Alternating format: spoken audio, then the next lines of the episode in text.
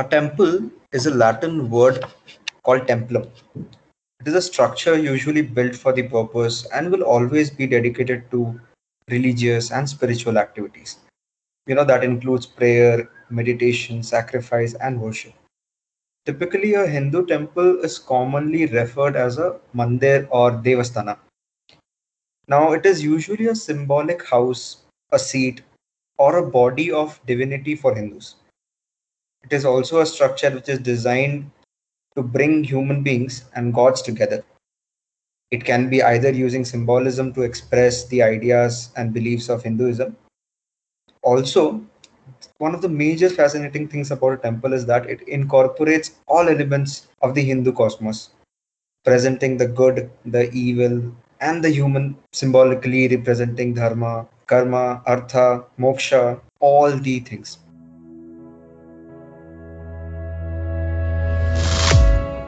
Greeting, fellow archivists. We are back, all four of us. Now, this time, as you guys must have already guessed it right, we are discussing about Indian temples. How some of them were built, what was the significance of them, and what is the backstory into some of the not known much facts about them.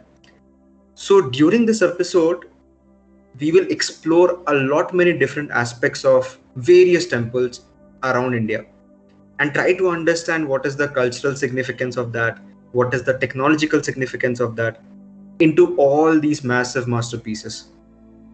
And as usual, disclaimer would be in the description for everybody this time. So without any further ado, let's get started. So Nikhil, would you like to take us to the backwaters of Kerala and you know give us a glimpse of the temples you have chosen for the audience today? Sure, Saikat. Okay, so today I will be touch basing upon one of the famous temple called as Guruvayur temple. Guruvayur temple is a Hindu temple dedicated to the Lord Guru Guruvayurappan. So Guru Guruvayurappan is a form of Vishnu, worshipped mainly in Kerala. It is considered as one of the most important place of worship for Hindus in Kerala and it is also referred to as Bhuloka Vaikunta. That means uh, the holy place of Vishnu on earth. The place has significant story, which is really worth listening to. Are you ready, guys? Yeah, Nikhil, absolutely. Please go. Yes. So let's go back to where it all began. Long, long, long ago, the era of Swayambhuva Manu. Uh, right now we are in the seventh Manu. Swayambhuva Manu is the first cycle of the Manu, where the Prajapati Sutappa and his wife Prasni prayed to Lord Brahma for a child. Lord Brahma, with the consent of Vishnu, gave an idol, the idol which was given to Brahma itself from Vishnu. It is believed that the, by the grace of that idol, Lord Brahma fulfilled his task of creation. Prasni, while always performing her duties, she always thought about the Lord Vishnu. It is believed that uh, they both, uh, Prasni and uh, Sutappa, uh, lived for 12,000 years. All the time, Prasni uh, always prayed for Lord Vishnu, and she was a devotee of Lord Vishnu. Pleased with such devotion, Lord Vishnu appeared before them before the couple to grant them a boon. Prasni expressed her thoughts that she, she would like to be the mother of uh, the Lord Vishnu. And in the prayer, she said it thrice, looking at which Lord told them they would have three janams, that is, a birth, and that he would be born three times in the three incarnations. That is, first time the Lord was born as Prasni Garba, who taught the people the importance of Brahmacharya. And in the second time, he was born to Kashyapa and Aditi, who took the form of Vamana, for whom we know he is one of the avatar of Vishnu. And the third time he was born to Vasudeva and Devaki as Krishna. Now, Lord Krishna, as we know from the story, got this holy idol from his father and worshipped it at, at his capital Dwarka. The idol is almost 4 feet tall and is made of stone called black bismuth and is represented as a standing pose of Lord with four arms, where each arm will carry uh, respectively a Shanku, which you call it as conch, and Sudarshan Chakra, and the mace, and in the last arm he carries the Padma or called as lotus. So, Nikhil, this is a representation of Lord Krishna, correct? Correct, which Krishna used to worship, and it was which was appeared in the in that for the parents in the prison. Okay. So this is the depiction of that idol. Okay, now it is believed that Guru Appan represents the full manifestation of this four-armed Vishnu, revealed by the baby Krishna to his parents. That was just a glimpse of backstory attached with Guru Vayurappan. Let's be- get back to the temple. centuries old temple is located in the town of Guruvayur in Kerala. The word Guru, Guruvayurappa means Lord of Guru Guruvayur. Guru refers to Brihaspati, that is the Guru of Devas, and Vayu refers to the Lord of Wind, and Appan means the father or Lord in Malayalam. Since Guru and Vayu installed the Krishna's deity, it is named as Guru Vayurappan. Now you may be curious, like how is Guru and Vayu significant over here? You may be curious, how is Guru and Vayu significant over here, right? Yeah, obviously. Okay, let's explore that part of curiosity as well. Before the completion of incarnation as Krishna, Lord took his devotees and minister Uddhava that his image would become floating in the sea, which would wipe off Dwarka. Minister Uddhava requested Brihaspati, that is the guru of gods, to install the image at a suitable place. He did some prayers and he prayed to the god, asked, get to the suitable place to install the idol or the image. Now, Brihaspati and Vayu set in search for uh, some sacred place. Like after listening to his prayers, Brihaspati, that's a god, and Vayu set in search for some of one of the sacred place. That time they met uh, Parasurama. At earlier, that he's a avatar of Vishnu he was also bringing one of the, the same idol to the Dwarka. Like uh, from one side, from the sea, that image is floating and coming, and one more side, Parsurama is getting the say, similar idol, the same idol to the Dwarka. Oh, okay. Okay. Parashurama led to a beautiful lake full of lotus flowers. Okay. And surprisingly, Lord Shiva was doing a penance over there. Penance in the sense punishment. He had some. He, that story is different, but to know, he was doing some punishment over there, and uh, he met Lord Shiva. Parsurama met Lord Shiva. Nikhil, one confusion. So in this side story, uh, Lord Shiva was doing a penance in the sense like he was punishing somebody, or he himself was, you know, He being himself, punished. he himself was on earth to uh, complete his punishment. Oh, okay, okay. Yeah, At, at that time, Parsurama happened to meet uh, Lord Shiva. All right. Uh, now, Lord Shiva told Guru and Vayu to install both the idols over there. And that place now is called as Guru Vayurupura. Oh, wow, it's so nice to know that part. Okay, Yes. continue. And now, uh, if now even even in today today, if you go to the temple Guru Vayu, and uh, devotees go around the temple for uh, the uh, pradakshina, you call it right. Yeah, yeah. So at one point of time where uh, you face uh, the city called Mamiur, you pray to Lord Shiva and Parvati. Why? Because once this, so after the installation of the idol and image, Lord Shiva and Parvati left to uh, this Mamiur city after after their punishment. Oh, So that's okay. when that's when the devotees worship while, while they face to that direction. Oh, all right. So that means it is it is not that just the devotees are praying to a certain temple in Guru Guruvayur. They also are devotees to Lord Shiva and Ma Parvati as well. Correct. Right. Because the significance is uh, Lord Shiva and Parvati left after the install installation of that murti over there. Okay, okay. That's so nice to hear that.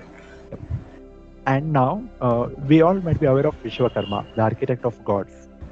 Yeah, yeah, yeah, yeah. So it is said that he he has built a complete temple. After the installation, there has to be some uh, like, like building of the temple uh, and everything, right? The entire complex has to be built, basically. Yeah. Correct, correct. So that that was built by Vishwakarma by the request of Guru and Vayu. Oh, okay, okay. So now the significance is that Guru and Vayu are indirectly connected to this temple. This is also recalled in Mahabharata, like uh, the sage Dattatreya told to King Ja- Janmajaya, the son of Parikshit. Okay. And what exactly was the thing happening in Mahabharata? No, uh, Mahabharata it was just recalled. Like even the even the the story of this whatever we just just discussed, right? It was just recited in Correct. one Mahabharata. Oh, okay, okay. It also has a mention of uh, this temple in Mahabharata as well. Correct. Okay. Now uh, after, after this all this, this is a, uh mythological story. Okay. Now this and all uh, later later it started developing and uh, many of the cities committees uh, they started uh, developing the city the temple from outside. Okay. And as we see today, it's one of the significant temple and it's termed as Bhuloka Sri Vaikuntham. So, listeners, whoever is finding it difficult to pronounce or to understand, don't worry. We'll mention everything for you guys for you to explore and also take a journey with us. And actually, listeners, if anyone was wondering why it's called Bhuloka Vaikuntham, it's because Vaikuntham is actually the heavenly abode of Lord Vishnu. It's said to be a huge uh, ocean of uh, milk where uh, Vishnu sleeps on a coiled snake. So that is Yeah. Vaikuntham, and this is since this is uh, about for Vishnu on uh, earth, it's called Bhuloka Vaikuntham. Bhuloka meaning earth, and Vaikuntham is being, meaning, uh, being the place of Vishnu. So, Raghav, coming to you, being in Bangalore for almost five years now, and I have heard a lot about the Hampi temple complex. So, would you like to take us through that journey as well? Yeah, I actually specifically chose this because it's one of my favorite temples, and I wanted to choose before Venkat because since Hampi is actually his native place. Oh, I mean, so for the listeners, nearest that's native. Yeah, yeah. yeah. Before I went into that sheet to write down, it was already written or taken away by Raghav, so can't do much for me. Okay. Hampi is basically it's not a single temple. It's a massive temple complex. It's a huge group of temples. Okay. It's uh, built around 14th to 16th century CE, which is the last of the great Hindu kingdom. Okay. It's the last uh, remnant ruins of the capital city of the Vijayanagara Empire. That is, you know, Krishna Devaraya. You've heard about the stories of Tenali Ramakrishna and Vijay, uh, you know, Krishna. So it's from that kingdom. Okay. It covers an area of 4,187.24 hectares and located in the Tungabhadra basin of central Karnataka in Ballari, Ballari district. Am I right, Venkat? Yeah, yeah. Cool. Okay. So it's not only uh, you know uh, temples here. It's different forts. Uh, you know, there are different riverside features, royal and sacred complexes, shrines, pillared halls, mandapas. That means halls, basically halls itself. Memorial structures, gateways, defense uh, checkposts, stables, water structures. Many, many are there. Okay, and it also has a you know a mythological significance as well. This is uh, the place uh, which is near to where Hanuman was born, which is the Anjanadri mountain. Okay, if you uh, know your uh, mythologies uh, in Ramayana, we have uh, Lord Hanuman, the monkey god, who was actually born in South India in Karnataka in a place on a hill called Anjanadri. And this is also the place where Sugriva used to rule, which is also known as the kingdom of Kishkinda. So, if we know the story, while searching for uh, Sita, uh, Lord Ram and Lakshman come to Kishkinda where they meet Sugriva, who another monkey king, who actually wants to fight his brother Bali to uh, reclaim his kingdom. So, Ra- Lord Ram was supposed to help uh, Sugriva in his battle with Bali while you know by shooting an arrow at Bali while they, those two fought. And uh, so I actually went there. The they showed the you know the uh, size of the arrow, the distance to, to which uh, you know uh, Lord Ram shot the arrow and everything. So the distances are almost around one kilometer, and the you know the size of the arrow is I think as far as I remember it was around eight feet or something. An arrow, eight feet. And Lord Ram was actually said to be around uh, 24 feet tall. So the you know I think I would understand if the arrow itself was around eight feet. Yeah, that makes a lot of sense because, uh, again, uh, such a long arrow cannot be thrown by humans of today's time. If an arrow is such long, it won't be called an arrow anymore. It, it will be called Yeah. a spear. So, yeah. Anyways, uh, coming back to this. Okay, so one of the most significant temples in this whole complex is the Vitala temple. Okay. So this in this Vitala temple is the famous chariot. Okay, this chariot is carved out of one single stone. I think uh, Venkat, uh, I think you've seen it, the whole chariot thing. Yes. Hmm? And there's also a tale behind it. I think so. You would cover that as well.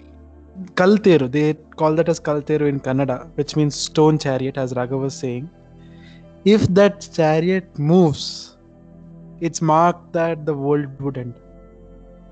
So Okay. that's one of the interesting tales that you would get to see when they explain. And there was also the stone cock or something. Maybe I'll come back with you. It's it's meant to be there, but it's now stolen across. I don't know who did that, but Many of the temples are in ruins. Okay, 90% of the temples have no idols in them. Since it was, you know, subject to attacks from uh, different uh, emperors, Mughal emperors, the raiders, and everyone, who repeatedly attacked these temples and just left them in ruins. And right now, uh, you know, the, ar- uh, and the government is trying to restore them to its uh, former glory. The chariot is one thing, and the next, you know, this is the most mysterious thing I want to talk about, which is the musical pillars in the Vitalat complex. Okay, so there are uh, there's a huge uh, mandapa or a hall which is filled with the uh, pillars, and they say that if you just hit one of the pillars with your finger at least, it will make a musical note. So when the Britishers were ruling India, they thought uh, the pillars were hollow inside, so they just cut one out and uh, you know broke it in half to check what is inside the pillar, and it is solid granite, nothing else, solid granite. But the architecture is such that it creates beautiful musical notes whenever you hit a coin or a finger or anything on that. And right now, since people are trying to hit it with rocks and everything to make some music, the government has banned anyone from entering the mandapa right now. So that was when we went there around, I think, six or seven years ago. So Raghav, did you experience that musical journey as well? No, that's what I'm saying. Uh, at the time when I went there, right, uh, it was under renovation, and uh, you know, the government was stopping anyone from uh, you know hitting on the music rocks because people were taking stones and hitting them and damaging the pillars. There. Mm, So all the right. thing, what has happened recently is that Saikat, um, Hampi has got a lot of traction, which in late 1950s, 1960s, it was not known much, and because its discovery has come out late and uh, the pictures have been going around in the circulation, a lot of people have been visiting that place, and it's not treated the way it should be treated. Uh, it's been misused, so they're putting a lot of restrictions now, which initially was not there because a small story to tell my grandmother and my granddad used to walk across those places without any restriction. They can easily go there uh, sit there talk uh, for long hours of time and come back and all. So now due to all these things it's becoming more enclosed to protect that heritage. So people now if you're trying to experience i think so they're trying to construct in such a way that uh, you would have to follow some queue system or something like that Uh, even if not a queue system, it would be a basic responsibility to protect our heritage rather than just trying to damage it just to you know satisfy something of yours. Yeah, I agree to it completely. So this is again a very small tip for all our listeners and everybody, you know, whom who's listening to this. Please try to understand that these are our own cultural heritages, right? This is not something which is somebody else's. Even if it is somebody else's, you should not think of destroying it or you know spoiling that. The beauty that you don't realize today, you might realize it 10 years later, but the damage that you do today cannot be repaired in time. So those kind of things, you know, you should not ever do it. Now that we're uh, done with this, uh, Venkat, why don't we just go to the southernmost tip of India to uh, one of my favorite temples actually, Rameshwar? Yes, Raghav. Uh, that would be a delight to talk. But before I start Rameshwaram temple, there are a few things that you should know about Hampi as well.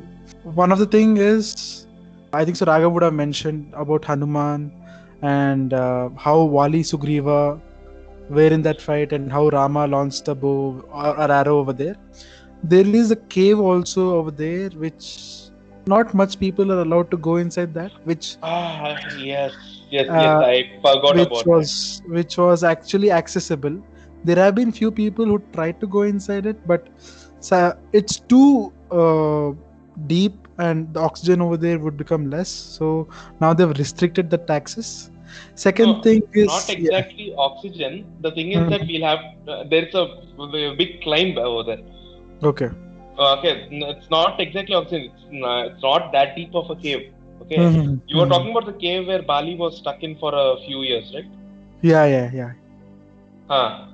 So, according to the story, listeners, according to the story, what happens is Bali, while he was the king of Kishkinda, he had to fight someone, and he chases that uh, particular someone into a cave, and Sugriva, his brother, was uh, you know was asked by Bali to stand guard at the uh, entrance of the cave. He waited there for days, and uh, Bali never came out. He was still fighting that uh, monster inside. And finally, when he heard someone scream and blood started flowing out of the cave, he thought his brother had been killed. And didn't he didn't want the monster to come out of the cave, so he just sealed the cave with a huge boulder. And he himself became the king of Kishkinda. But later on, Bali came out of the cave. He came, uh, you know came back to his kingdom, and he just snatched the throne and uh, Sugriva's wife from uh, uh, him, and started ruling himself. And uh, that that is why Sugriva wanted to you know fight Bali and uh, you know reclaim his uh, right. Am I right, Yeah. Venkat? Yeah, yeah. And other thing to add over there is sorry to make it a bit long. Have you heard about this uh, Akka? uh, I don't know. There was this two stones which are big and they Okay. Yes, Akka- yes, yes. Uh, Uh, Actually, what I wanted to do was I wanted to dwell into the history a little, and uh, you know, Okay. I didn't consider going into my own experiences over there. Actually, for this one, yeah, okay, uh, some yeah that I've heard about that. Uh, Tangi Gudda, yeah. two huge Yeah, boulders on uh, each side of the Yes. road, right? Yes, yes, yes. Yes. There's a story behind that also, but yeah, uh, we can take that later. Uh, You guys can research on your own. It's very interesting story. It will give you a lot of curiosity to learn about this place. And Hampi is one of the best temples I've ever seen in my life. And seriously, it is a recommendation for every single one of you listeners to at least go there once once in your lifetime. It's worth it. If you guys are going, don't go during summers. If you're not used to temperature of around 40 to 43 degrees Celsius, so go during a time where the temperatures are a bit low, like around 28 to 30, so that you will because the shelters over there are built well, but um, there's a lot of open area and it's a dry place, so you should have your uh, sunscreen lotions or something ready if you're going. guys, whenever you are going, please call Venkat or DM in him in Instagram. He will guide you. Definitely. Not that place there. Okay, so I'll take over to Rameshwaram now. So, uh, the story of Ramayana continues actually here, but that was actually when before the war started. But Rameshwaram temple was constructed after the war. So basically, this is a temple built for God Shiva, which is located in Rameswaram in Tamil Nadu. It is one of the 12 Jyotirlinga temples. So the temple was expanded in 12th century by Pandya dynasty. So this is just an introduction that I want to send it to you. Now, let's go back to history. So according to history, in Ramayana, that is Rama, who is the seventh avatar of God Vishnu, prayed to God Shiva to absolve him of that sin who he killed a Brahmin. Basically, Rama killed Ravana, and Ravana was a Brahmin who was also son of Vedic. So, for him to get away from that sin or to forgive that sin, he wanted to pray God Shiva, and Rama wanted to have a large linga. So, what Rama did was he asked Lord Hanuman uh, to get a large lingam from Himalaya. So when Hanuman, Lord Hanuman went to Himalaya to get the large lingam, it did become a bit delayed. So what Rama did was he built a small lingam out of the sand that was present over there in seashore. Now that was the start point of what Rameshwaram is called. So why Rameshwaram is such an important place and how the architecture plays out is what I'm going to take it to now. So the architecture in the Rameshwaram is like the most significant thing to look for. So if you've been to, if you're planning to go to Rameshwaram, one of the best things that you could have a look is those corridors, magnificent corridors and tirthas. There are 64 tirthas across Rameshwaram, 24 being significantly important stated in Skanda Purana. Bathing in these tirthas is a major aspect of pilgrimage in Rameshwaram and is considered equivalent to penance. That is, you have con- you have committed some sins. You want to get away from those sins. You can have these tirthas, which is basically there are several wells. How many did you say there were? There are 64 around Rameshwaram, but 24 are considered important. Ah, yes, 24. Yeah. Actually, uh, as far as I remember, that was actually my favorite part of you know the whole Rameshwaram. I've been there three times, and every time. I enjoyed you know being uh, you know poured uh, buckets of water over me in, Yeah. 22 of those wells. It would be a bit salty, but it's actually good. You'll enjoy the whole experience of that. No, as far as I remember, it was 21 wells inside the temple, and three of them were outside the uh, like spread across the city, right? Uh, not very far, but they're they according to what information I've got so far, it's 64 across the Rameshwaram, but 24 near or inside the temple. No, because uh, after the, the whole uh, darshan thing, we Mhm. uh, went across uh, to the tirthas to feed fish inside the you know wells Mhm. over there. Oh, okay, okay. But again, I think so due to Skanda Purana, now the 24 wells are now treated as very important. Uh, the tirthas are treated very important for your yeah. whatever sins you have committed those can go away when that's a belief and we respect that belief. Now coming back to the another interesting part of rameshwaram is the outer set of corridors is reputed to be one of the longest in the world among any temples. So measuring about 6.9 meter in height and 400 feet east and west and about 640 feet in north and south. Imagine, That's massive, actually. yeah, you're standing there, you're like a small person observing a huge corridor. You're like a small kitten walking on the big corridor that you see. So, yeah, the reference was nice. Actually, Venkat, uh, it, uh, Rameshwaram corridor is the second longest corridor in the entire world. I said outer set, not the inner. I'm talking about the whole exact uh, the Rameshwaram corridor. That's the outer corridor, right? Oh, there are two. One is outer and another one is inner corridor. Yeah, which one is the longer one? Outer, outer set of the corridors is the said to be largest. Then, then uh, obviously that would be the longest, second longest in the world. Okay, this is another important thing to note. There are about 1212 pillars in outer corridors. If you are there, maybe if you are planning to go there, you can actually give a try and count and verify us and tell us no, this is wrong or this is right. Their height is about 30 feet from the floor center to the roof. So the pride of place in the establishment of the temple goes to Setupatis of Ramanathapuram. So this happens in 17th century. Dalavai Setupati, correct me if I'm wrong, built a portion of main eastern Gopuram. And in late 18th century, world famous corridor was constructed by Muthuramalinga Setupati who lived for 49 years and ruled between 1763 and 17, 1795. Now, okay, uh, we've talked a lot about architecture, but what is the significance of Rameshwaram and why is it viewed as one of the most holistic pilgrimage? So, you guys would have heard across Char Dham or the four holiest temples in India. Those are nothing Yeah, but Venkat. yeah, those are nothing but Badrinath, Puri Jagannath, Dwaraka, and Rameshwaram. So they're basically Badrinath at the north, Puri at your east, Dwarka at your west, and Rameshwaram at your south. But from from my research, at least, I have not known its origin so far. But again, we, I can leave this to our listeners to understand its research. So another major significance what Rameshwaram is about is as per Shiva Mahapurana, once Brahma and Vishnu had an argument in terms of supremacy in creation.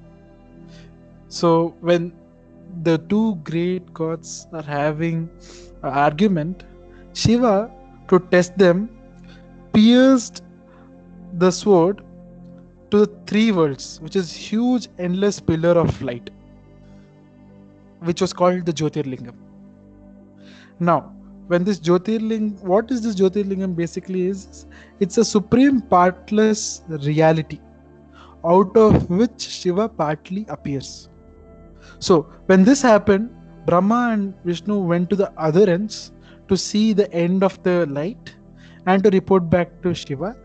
But again, they failed, and that's why Jyotirlinga stands to be one of the important terms that we use across all the Indian temples across. So the temple is one of the most famous pilgrimage sites and has served lot of historical references about it. This is other set of significance. Now to the last bit. Ram Setu.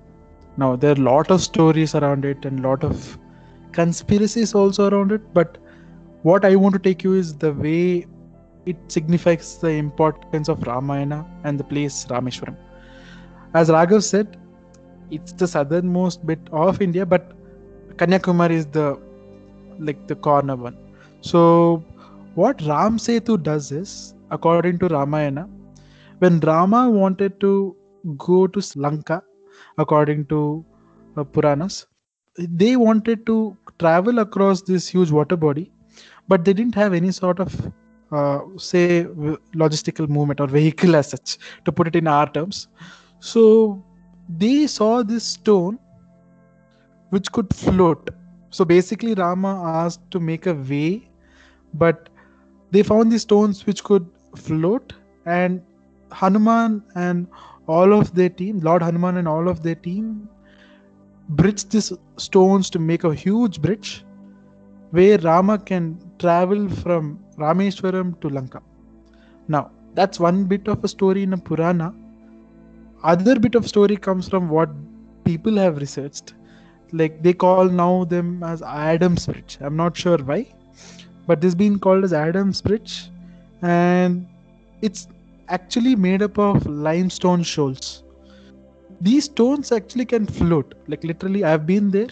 I've tried to experience to make them go under the water, but they float back. But it's not like they're like thermocol or they weigh less. When you try to lift it above water, it, it weighs too much. I don't want to go even more deeper in the story as things get complicated. So I'll leave it to the listeners to do their bit of research on how this whole thing is working and how this bridge was constructed. That's a whole different story to experience by yourself. And that ends Rameshwaram. Venkat, uh, this this reminded me of my South India trip last time, where uh, me and my family went to uh, visit this Rameshwaram as well. It's a very beautiful place. Yeah, yeah. Yeah, Yeah. and Venkat, we have seen some nice uh, uh, temples even in the north side as well. Can we touch base upon those things as well? So Nikhil, I was going to touch base upon that. I just mentioned Chardham. So one of them in it was Rameshwaram. The Mhm. next one was Badrinath, right? Okay. So for that we need to go to north. So, so to all of the listeners uh, listening, to give a small introduction on Badrinath, it is a temple dedicated to Vishnu, which is rested in the town of Badrinath in Uttarakhand, India. So people going there, prepare your coats, prepare your jackets, and also wicks if you have COVID and all. Okay. Temple is also known. And also never go in of- the winter. Yeah, you can't also. They won't open it. I'll yeah, come to. I'm that. I'll come to that. I'll come to that.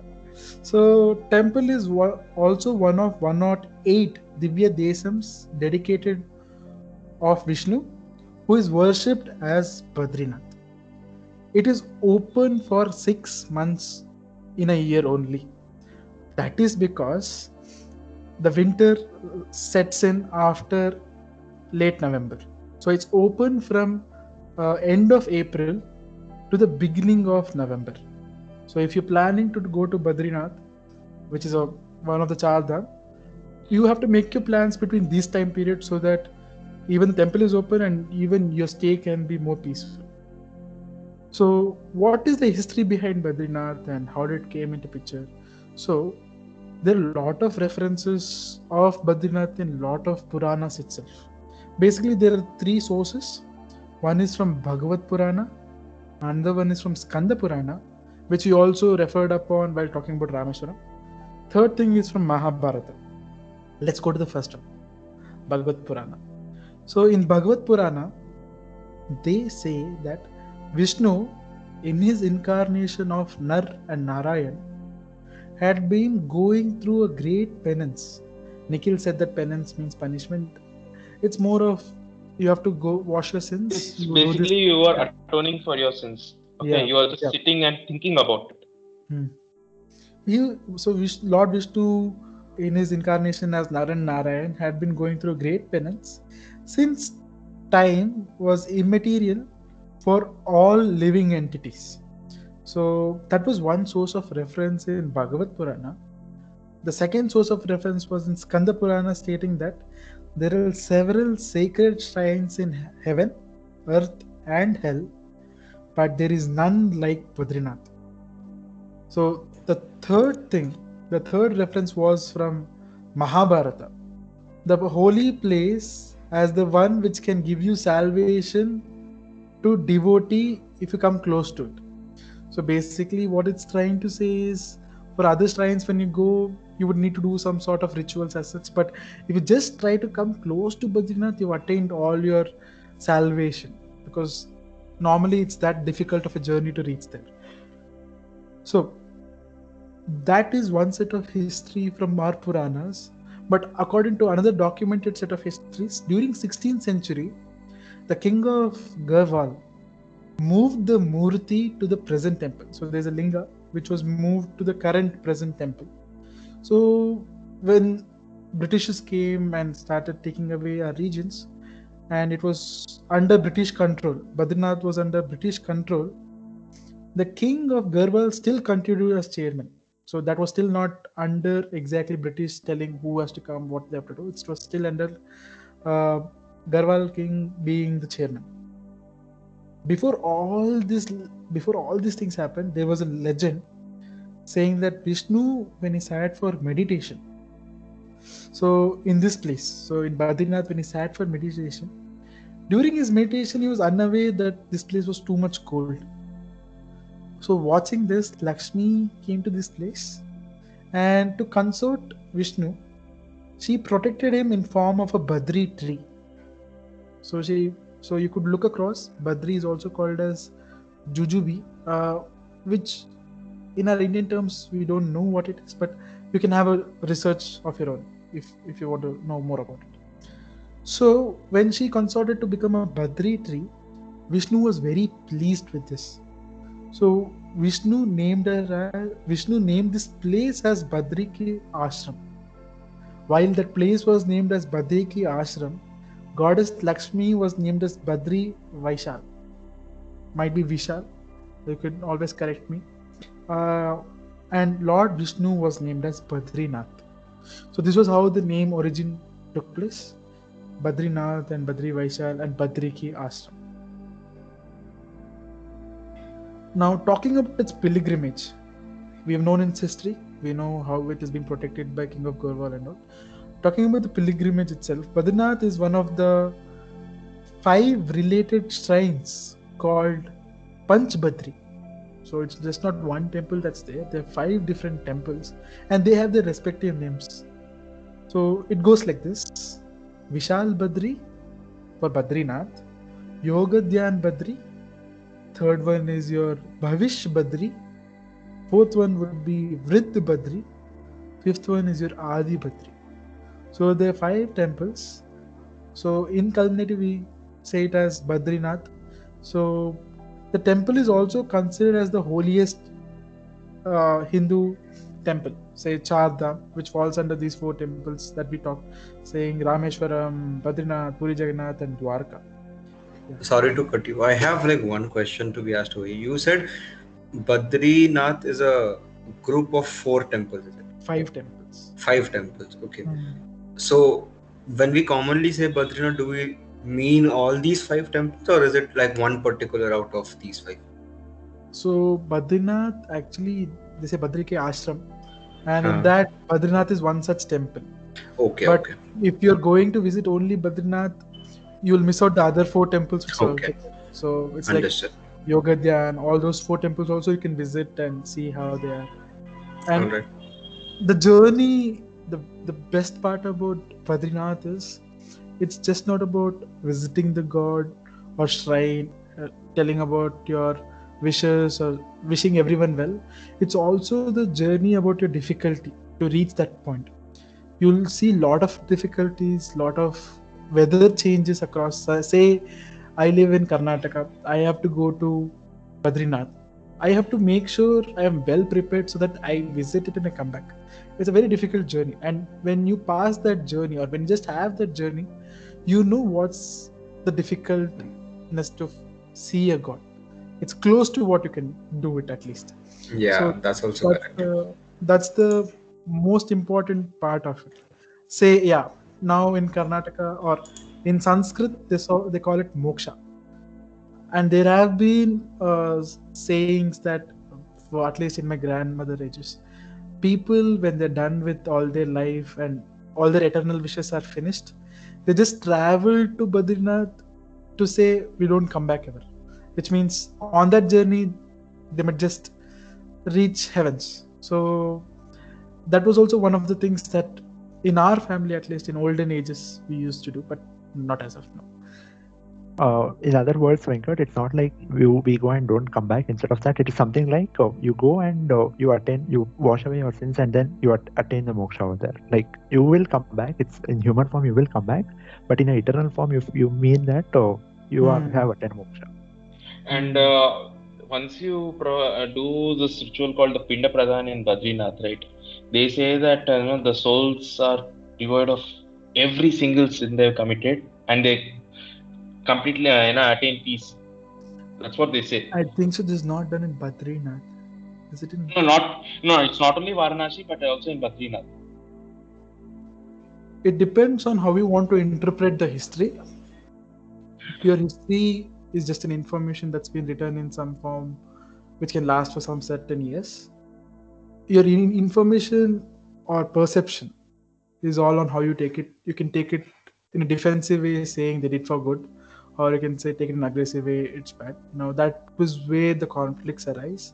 But we in Conundrum Markets always try to suggest and say it's still in written words. We have not seen what has happened there. And if we have to fight over those terms, it becomes very complex to understand who is right, who's wrong. And Venkat, uh, do you know, uh, like you talked about the 108 Divya Desams, right? Do you know, like there are only 106 Divya Desams that a human can actually visit?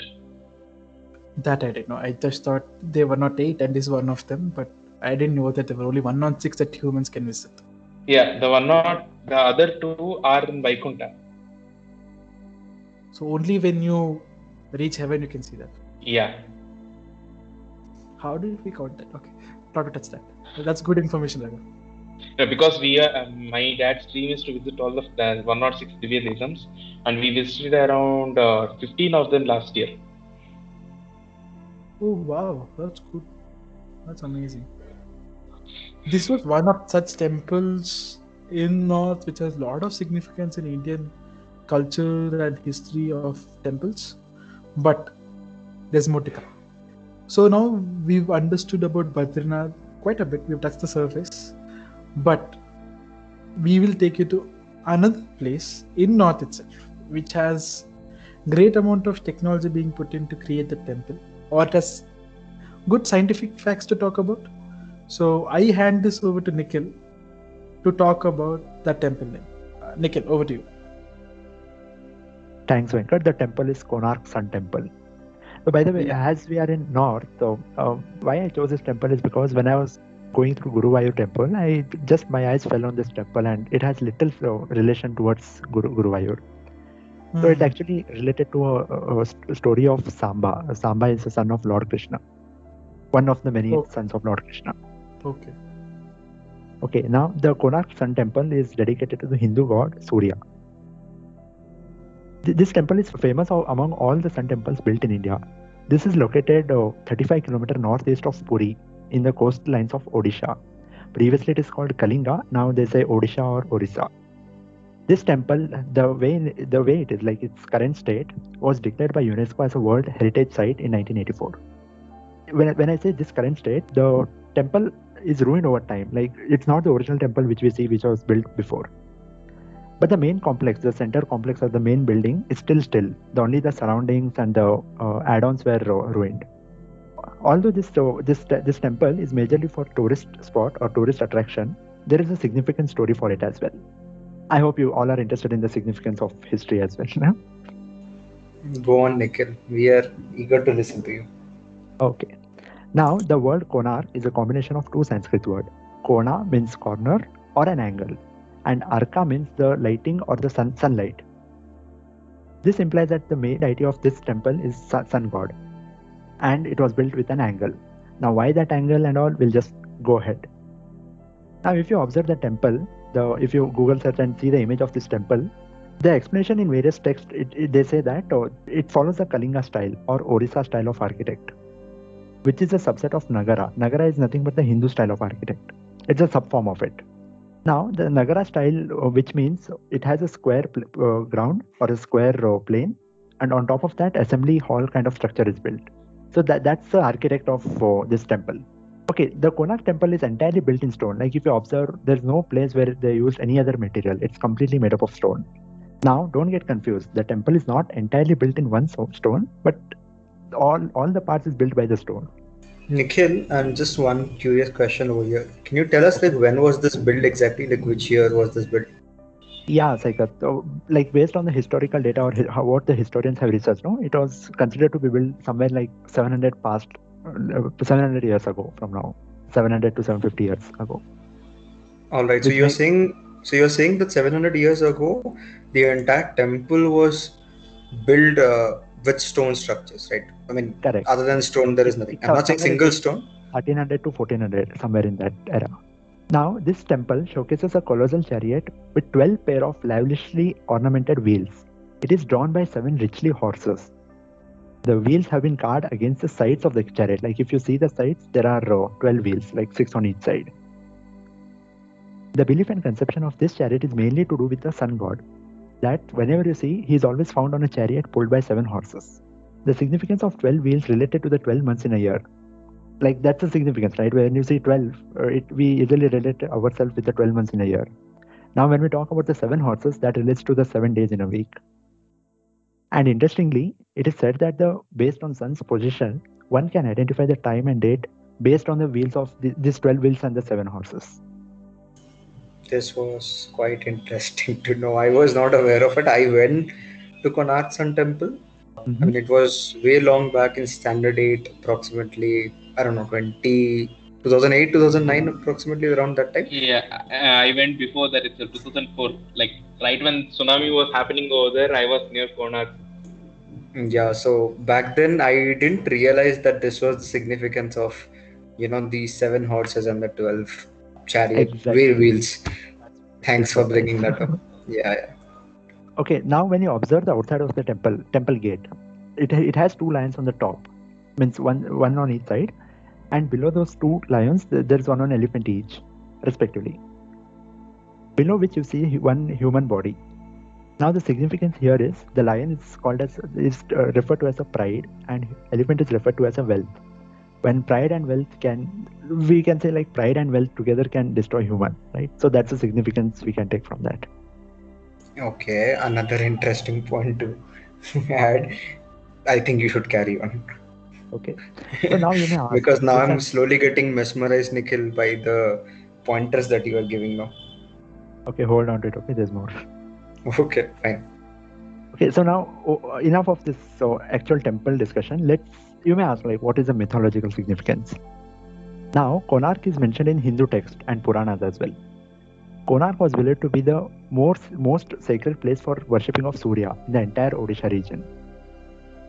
Now you might you might be knowing Samba, right? Samba is uh, one of the many many child of uh, Sri Krishna.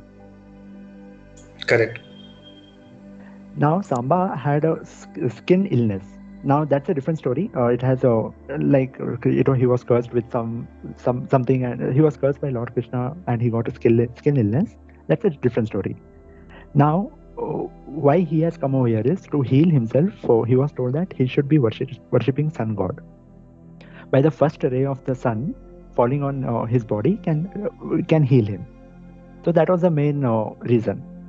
Now, local worshippers no, refused to uh, obey to him and saying, I cannot build the sun, sun temple and all because of your sins. They refused it. So he even got uh, worshippers fro- fro- called Magi from Persia who helped him to build this sun temple. Now, don't get confused again. This sun temple is not the exact same temple which we see in Konark but it, this is there in the mythology uh, that he has built similar uh, sun temple. Now, when the sun temple was built, the first sun ray fell onto the entrance of the temple, and then uh, he was cured of his sins. That's a different story altogether. Now, let's come back to the Konark temple. Uh, what significance lies with this mythology? From the history, it is known that the temple was built by Narsimha Deva, who is the ruler of Odisha at that time, 1300 AD. The exact reason for building this temple is not known, known by anyone, because it's not, no, no way clearly mentioned that this is the reason for uh, him to build this temple. The king Narsimha Deva was a prayer of sun god. He was the ruler of Kalinga. Now, currently we call it Odisha or Orissa. At his earlier age, like when he was 12 or, or 14, he was known for his strength and power. Once he was in a battle for continuously three years, he successfully won the victory. And uh, once he is back, his mother insisted him to build a sun god temple. So that's when he started building the temple. Now Narsimha Deva starts building building work for the temple.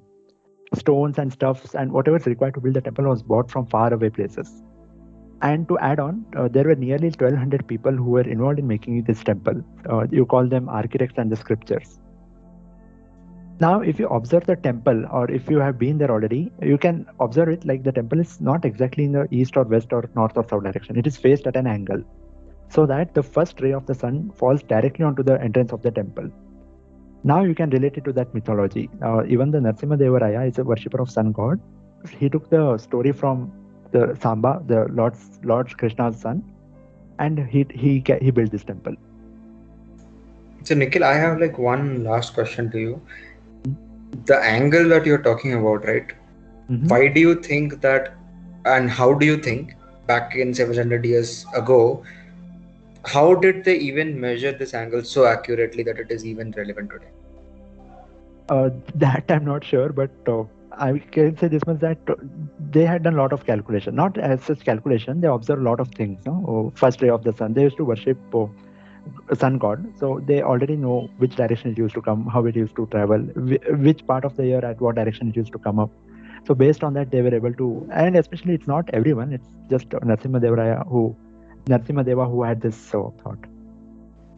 Okay, now if you observe the temple, right, uh, uh, they used sheet of metal and magnets to join the blocks. Now, if you observe in uh, current world, you see you use mortar, cement, and all, right? They didn't use any of that stuff. They used a sheet of metals and uh, magnet, in between which blocks of bricks of the temple were placed. Now, the top dome of the temple was also placed with a magnet sheet. Not you cannot call it magnet sheet, or you can call it like a stone of magnet, was placed on top. Now, this sheet which was placed on top was removed after some years. Can anyone guess why is that so? Because it got corroded or something? Uh, Corrosion is not the uh, reason for it to get removed. Maybe it got too heated up. okay. Okay, I'll give one more context. There's a river. Was it uh, was it reflecting a good sunlight and it was like a magnifying thing? Okay, you are a bit nearby. What had actually happened was, since it has a lot of magnetism in it, the ships and boats which used to travel across, so they used to use magnetic compass, which which uh, led them to wrong directions often. So that's the reason this magnetic on the top was removed after several years.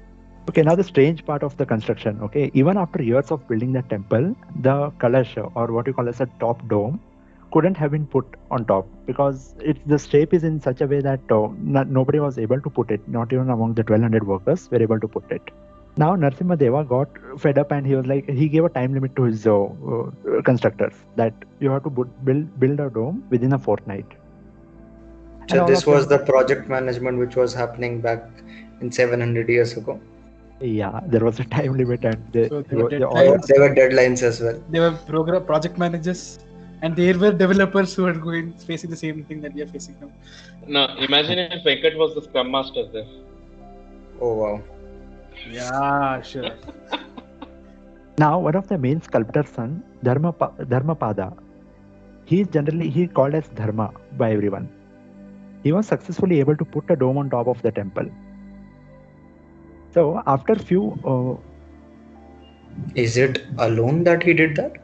Yeah, he he alone himself was able to put a, uh, construct a dome on top of it. He climbed the, uh, to the top and then he was able to pull it up. Very interesting. Now, after a few hours uh, of the sunrise, like this was happened in the night. After a few hours of sunrise, the first ray of the sun fell on the entrance. Okay. Now you can imagine the statue of sun god was floating inside. Now you may say that it's because of magnet, magnet, and all. That's a different story. But the by successfully building of top down, what do you call the idol inside of the sun god started floating. There was a chaos that if king gets to know that only one person had done it, and which 1200 people couldn't do, and only one person, one small kid was able to achieve it, everyone's life was at stake. Now Dharma taught that more than his life, the life of 1200 people was more important. So he climbed the top of the same dome and jumped off the river and gave his life. So keep this in mind because there's one more thing. There's a belief in among Hinduism why they don't worship this. The king and army decided to inaugurate the temple, and after a few months, the big statue, the lion statue, which was kept outside, started falling, and some of the stones as well started falling off. Now, King re- King got to know somehow that oh, the first day of this temple was started by the death of a small child. The worship and devotion were stopped in the temple. So this is the reason why many people believe and disbelieve like should we worship or should we not worship. So again, I'm not commenting on that part. It's just a, a history which we came across. Yeah, understood. Very interesting to know this. That you know, a person who did good to the temple uh, had to take his life in that very temple because of a good deed. He he sacrificed his life for somebody else's benefit, for the benefit of his praja, not pra- his praja. It is like for his fellow mates. And now, uh, uh, uh, like once they stopped worshipping uh, the trees and grow, trees grows outside, and it was like covered as a mini forest. Like no one knew that the temple exists.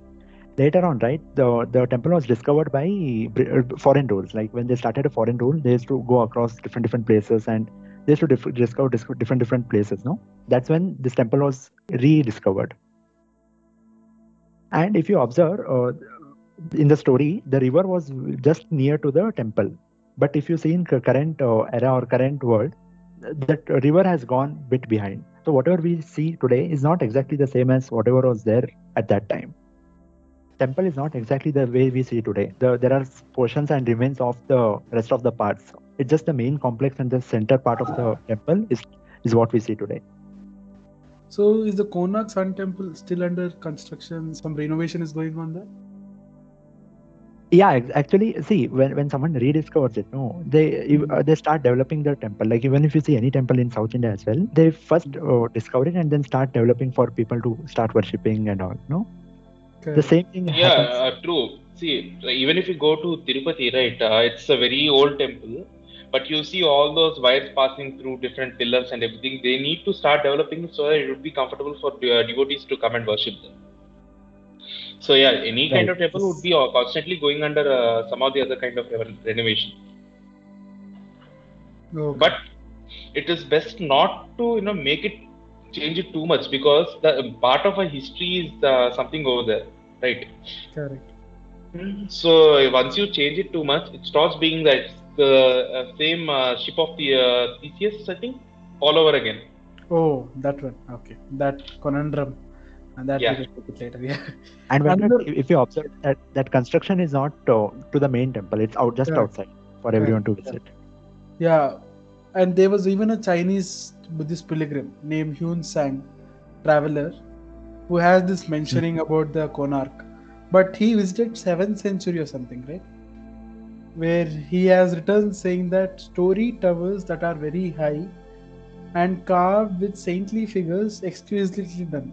Which means, Oh, uh, you're talking about Rabindranath Tagore? no, no, no, no, no. Because Rabindranath Tagore mentioned in a quote He's saying, talking about a Chinese explorer. Yeah, Chinese Buddhist pilgrim and traveler, Sure. Hiuen Tsang.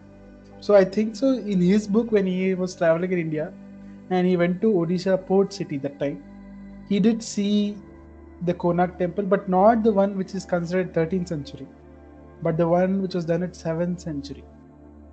So that's another major thing in text for Konark that was mentioned. even Rabindranath Tagore mentioned that for the Konark, here the language of stone surpasses the language of man. Like all this wheels or Mm, yeah. sculpture on the wall, everything. no? It has a more meaning uh, than than the actual Correct. history. of it.